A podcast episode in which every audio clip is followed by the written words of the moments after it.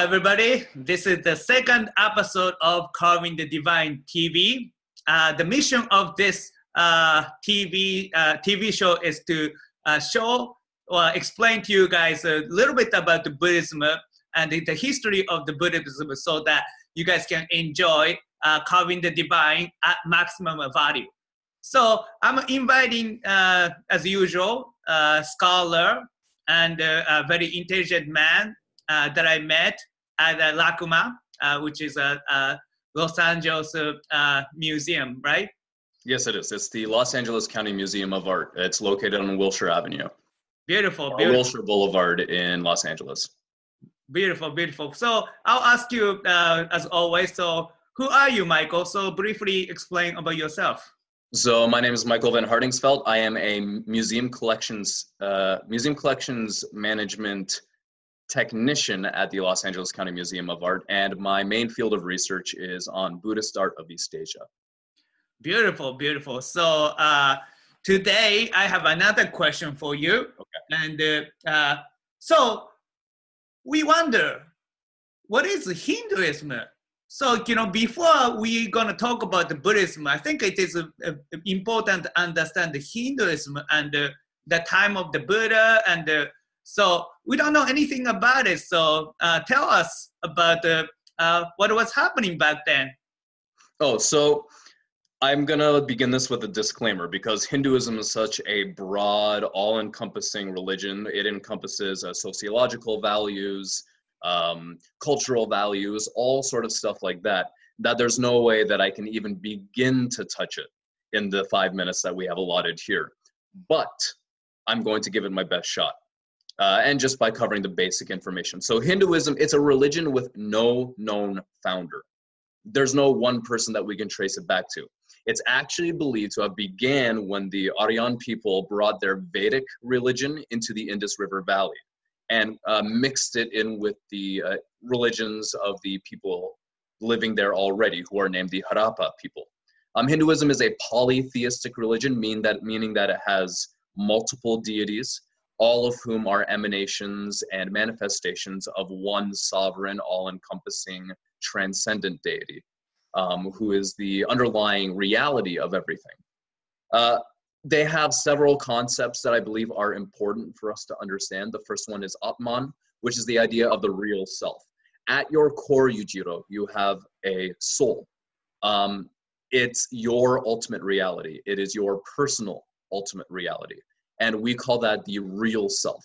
The one that underneath the flesh and blood that makes up Yujiro Seki, uh, that is the real self, the soul. Um, the Brahman is the ultimate reality which underlies everything else. And Brahman is actually that highest knowledge that people aspire to. Does that make sense so far?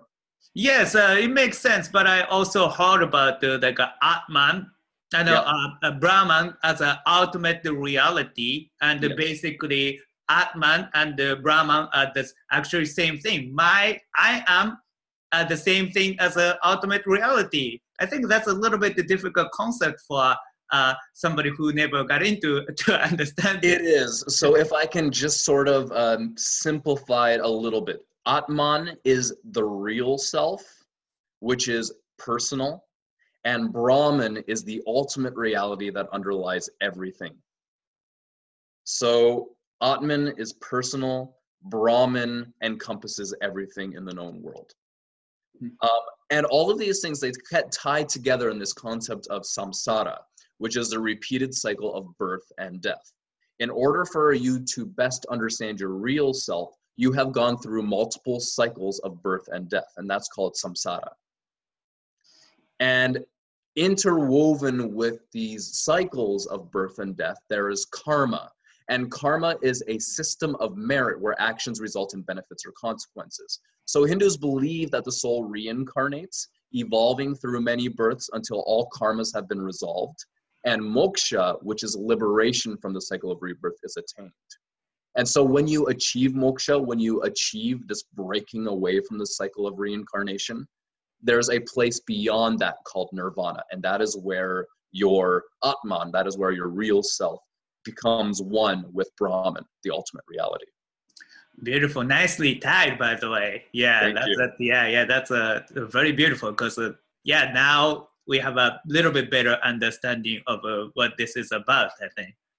Now, that was a super simplified version. If people would like to expand upon it in the comments below, I am more than happy to address further questions on your page. Beautiful, beautiful. So, uh, so that's what uh, Buddha was trying to achieve. So, Buddhism was not trying to achieve that. I wouldn't say that Buddhism is a direct reaction against Hinduism, but I would say that Siddhartha Gautama, the founder of Buddhism, was addressing some of the incongruities he perceived in Hinduism, uh, namely things like the caste system. Um, the caste system being Brahmin, who are the highest level, Kshatriyas, which are the second level down, uh, Vaishyas, which are skilled workers, and Shudras, which are unskilled workers.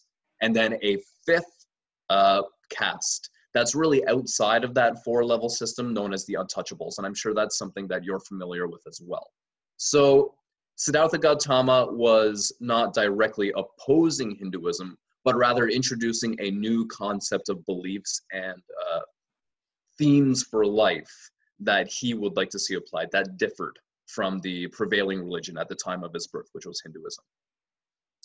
Wow, that was uh, you know too much to handle for one episode, but you know definitely we understood some of the basic concept behind it. So I think this. Like I said below, like I said before, they can address the question, any questions they might have below, and I'd be happy to answer them in the comments.